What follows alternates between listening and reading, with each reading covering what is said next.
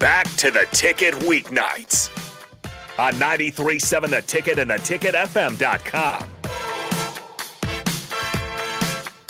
All right, welcome back into Ticket Weeknights. I am Harrison Arns pushing the ones and twos. We got Jeff Grace the third in here from Nebraska basketball with us as well. No Sam Hoiberg tonight here on the Walk On Weekly. He's got some finals.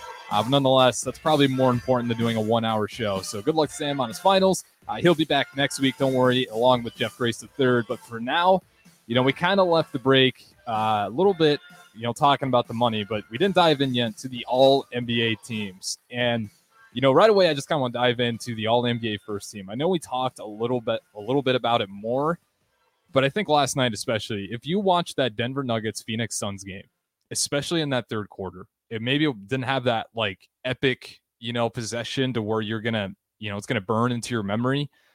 But just that entire third quarter was insane. It, it was nuts. And Nikola Jokic again oh my. just continues to be like, he's the M V P, right? He's a force. Like he's got, so the all N B A, the reason why I mentioned that, all N B A first team. So obviously your M V P, your center, Joel Embiid, forward, Giannis Antetokounmpo. I don't think anyone's going to complain about that. Forward, Jason Tatum. Again, don't think anyone's going to disagree. Um, Donovan Mitchell and Shai Gilgeous-Alexander. That one kind of, the Shai Gilgeous-Alexander one kind of surprised me. Um, I don't really have too many problems with it. I think that's just hard because he's on the Thunder. They're not winning a lot of games. They're young. You know, it just depends. You know, how much do you put into weight? How many wins do you have at the end of the season? I think it's because they actually had a really good year this year. And, like, he put up the points to, like, be a first time. I, if if it was me, I agree with the first time, but it's hard. Like, I think he could have made the second team for sure um, instead of putting him on the first team, but good for him, you know? Yeah, absolutely. Uh, and that's just, that's just one thing again, where it, it's, I have a hard time trying to figure out, you know, like where you rank those guys that aren't on winning teams. Um, cause in a league like this, we're no longer at a point to where you can be, you know, you, even if you're LeBron James, if you don't have a good roster around you, it's just, it's just not, we saw it before he had A D mm-hmm. when he had all those young guys. You know, it's just, it's not going to work for you um, no matter what, it seems like. So, again, that, that's just kind of a new ground where it's hard to, like, dive into. Yeah. Um, but that's where we're at there. And we talked a little bit, but Joel Embiid versus Nikola Jokic. He won the M V P. And you were saying he didn't play enough games. So that was your kind of biggest knock on him. But say he played, you know, eighty-two games. Nikola Jokic played eighty-two games. Stats, you know, let's just say they – you know, the even out for him, like that you just take what they had for his forty-three games and that's just still his average. Same thing for Nikola Jokic. Like he keeps his averages as well. Are you going to give it to Embiid still if he plays the full season? Or are you looking at Jokic being like, there's no way that guy doesn't get it? So from my perspective, watching the Celtics game mm-hmm. versus Philly, he was not assertive at all, like at all.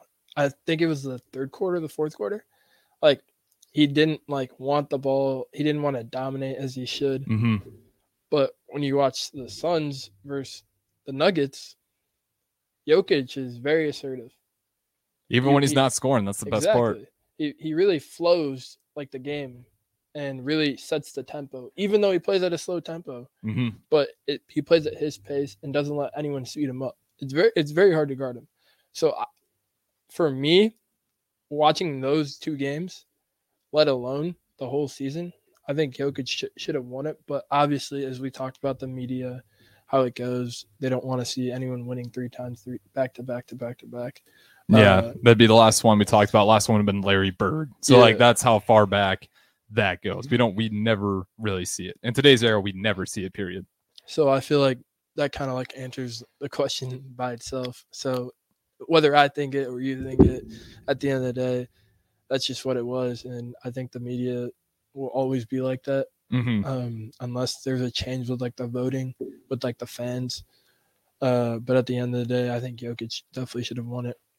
Yeah, absolutely. And, uh, you know, for me, it's hands down, like, should have been Jokic. It's just watching the way he operates. He's got that LeBron effect to him where he can impact the game a million different ways. you know, there's there's times I'll be watching Nikola Jokic and I'll be like, oh my God, that was an insane quarter. And then I look at the stat sheet and I was like, wait, he took three shots? Like, how did he dominate that entire quarter? And he went like two for three. And he's just that good. Like you said, it's a ball movement. He's able to get everyone flowing around him. And he is just watching the Celtics. Uh, it's, excuse me, not the Celtics, uh, but trying to figure out, you know, how you want to guard Jokic just all together. Like with the Suns, they, their idea, if you're watching it, they stay home, stay home, stay home for the most part. They don't really want to double Jokic just because he's that good on playing. Anytime you double him, he's that good at making you pay for it. But then you try to, like, when you do double him, the other part is it's got to be a perfect double team. Mm. If you give him his left or right hand, I'm pretty sure he can shoot that running floater or even just standing floater from any direction. Like, he's got that thing on lock. So you not only have to double team him, like, you have to make sure you're on both, both hands. Like, he can't have any arm open. Otherwise, he's just going to find a way to float it in. And not to mention, like, he's just a giant out there. You know, they had Ayton and Kevin Durant on him, try to double him. Left hand floater right over the top. And like, those are two pretty tall defenders. Just did nothing, like, didn't phase him. So again, like, to me, that's why it's got to be Jokic, because even when he's double teamed, he can still find ways to score or hurt you in the playmaking. Um, for Joel Embiid, for him, it's just like a, it's dominance. It's rebounding, blocks, scoring. He's getting better, you know, at passing to the far side, but he, I mean, he's nowhere near the level of Jokic. No one, in my opinion, outside of maybe LeBron James, is at that level. Um, so again, I just would have gone hands down, give it to Jokic, but we talked about it with the media, you know, just kind of what are you going to do about it? But real quick, let's switch up. Let's go to the N B A all defensive first team. So with this list, I don't, I, I'd have to, I might make some switches in here. I'm curious what you think. Um, but Alex Caruso, Chicago Bulls, Jrue Holiday, Milwaukee Bucks, Jaren Jackson Junior, Memphis Grizzlies, Brook Lopez, Milwaukee Bucks, Evan Mobley, Cleveland Cavaliers. Brook Lopez getting that again. I, I, Brook Lopez, I'm surprised he made first team, but you know, if you watch him, he is a force out there. Yeah. Uh, but is there any names on that list that you might take another look at? So you said Jrue Holiday. Yep. Jrue. Alex Caruso. Yep. You got Evan Mobley. Mm-hmm. Jaren Jackson Junior, Jaren Jackson Brook Lopez. Junior Brook Lopez. See, to me, I think that list is good. They had, if you, if you watch the whole regular season and watch them play, mm-hmm. they impact the game on defense every game. There's there's one there's one guy on this list that but surprised me a lot that he's not on all first team. I agree. If you watch the Lakers game the other night and Anthony Davis didn't score that much in the fourth quarter, mm-hmm. didn't have that many points, but the way he played it defensively, guarding Steph Curry on the perimeter, that was ridiculous. It, it was you impressive. Don't, you don't see that very often. No. So I think he, with what he does and how much he contributes on the defensive end, I think he should have been at least first team, second team, but at least he should have been out there. Yeah, I'd throw, you know, probably get A D in the mix. The guy I was talking about, the guy that you said impacts the game no matter what, stay stay on the Milwaukee Bucks, Giannis Antetokounmpo. I, I mean, I, I wonder if a lot of that is just like same thing, voter fatigue. But I mean, you can't tell me that guy's not. That's very if true. You're picking five guys in the N B A that you don't want to see on defense at the half court possession, that's very true. Like, he's got to be on there. Plays hard every game. Mm-hmm. It, he's just a threat. And like, again, it's hard because you look at the, some of the numbers and it's like, yeah, he might not be high in some of these categories, but at the same time, that's because people aren't just going to be going at him like that. Yeah. You know, there's like an intimidation factor with these defensive all-stars that you can't really rank. You know, how many times are they just working around him because they're like, it's not worth the shot. Like, they just got to pass out. You got a one-on-one in the lane with Giannis. Like, you're going to try to probably kick it out for the three. You're not taking that one-on-one against him. That'd be the last option. um, but yeah, the other, uh, some other names, just looking um, online here, some ones that, you know, biggest snubs. Some people are saying Minnesota's Jaden McDaniels. If you liked your league pass, you watch Jaden McDaniels. I haven't watched him all season, but I will say when I watch him in small snippets, yeah, I mean, he's going to be good for a really long time. Yeah. He's coming into his own. I think he's going to be, he's probably going to be making some of those lists for a while. Mm-hmm. I agree. Uh, and then Giannis Antetokounmpo, obviously, is another big one that a lot of people are trying to figure out. Yeah. I mean, Jaden McDaniels had a really good year overall. And I think, like, what kind of, like, I saw him when I first saw him. I saw him playing uh, the, I think it was called the crossover that uh, Jamal Crawford hosts, mm-hmm. and that's my was my first time seeing him. He he's a really good player, um, and he's really like has a lot of length to him. Um, so watching those games when the Timberwolves were playing, it was really interesting to see because he really stuck out to me. Yeah, absolutely. And uh, if you're the Timberwolves, you're you're going to need some guys to stick out here pretty soon because you're strapped with that Rudy Gobert contract. That's another team that those big boy contracts. I think you see that a lot with new owners as well. Those new owners, they really like to make a splash. Yeah. That first trade. Anytime you got a new owner, you can almost see it within the league too. That owner gets a lot of phone calls early on, and I feel like they always get pressured into giving up just a huge haul. Um, so again, Timberwolves, another team worried about him. Speaking of owners, what do you think about the sh- like the interaction with Jokic and the Suns owner? What do you think about that? Do you think he should have been fined? Do you think he should have been suspended? Like, what was your intake on watching that? I think he just let it go. I really, I don't think he knew it was the owner. I think he saw a fan get up and he was like, "I'm trying to get the ball. Like, yeah. sit back down, get out of my way." I don't think, you know, he was trying to be overly aggressive.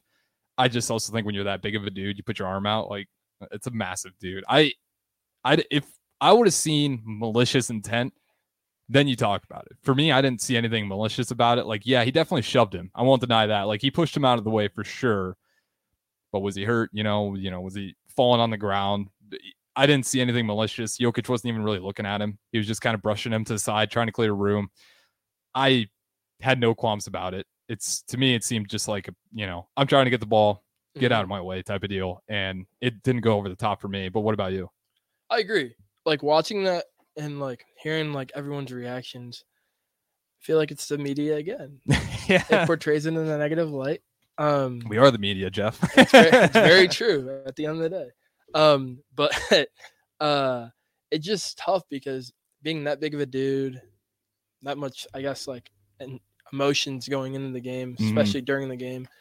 It's just very hard, like when you want the ball, like to move fast. It's very, it's very tough, especially with like fans around you, like center court. Like, uh, I don't, like, I don't. My take, I don't know why the Suns owner had the ball, like why he was just like holding the ball. Yeah, that kind of didn't make sense to me. But I mean, I guess it's whatever at the end of the day. He, the Suns owner actually addressed it, and he said like Jokic shouldn't be suspended or anything. Yeah, he was awesome about it. But he got fined, mm-hmm. which is crazy. I don't think he should have got fined. Um, and the Nuggets coach uh, was very upset about it, and he addressed it in the, his interview. So I didn't think it was a big deal, but as we know, the media portrays it in a negative light again. Yeah, we talked about it. Maybe that's, you know, why the Nuggets coach had that take on it. He's like, anything you can do to put a bad light on the, you know, take it away from the team and put it all on you, which is just going to have that bleeding effect for the rest of the Nuggets. You want to do anything in your possible, you know, anything in your power to stay away from that. Uh, but that's probably a good point to pin, put a pin on. And here we got one more segment of the week on or the walk on weekly here with Jeff Grace the third. No Sam Hoiberg. I'm Harrison pushing the ones and twos. We'll go ahead and throw it to break here and be back right after this break.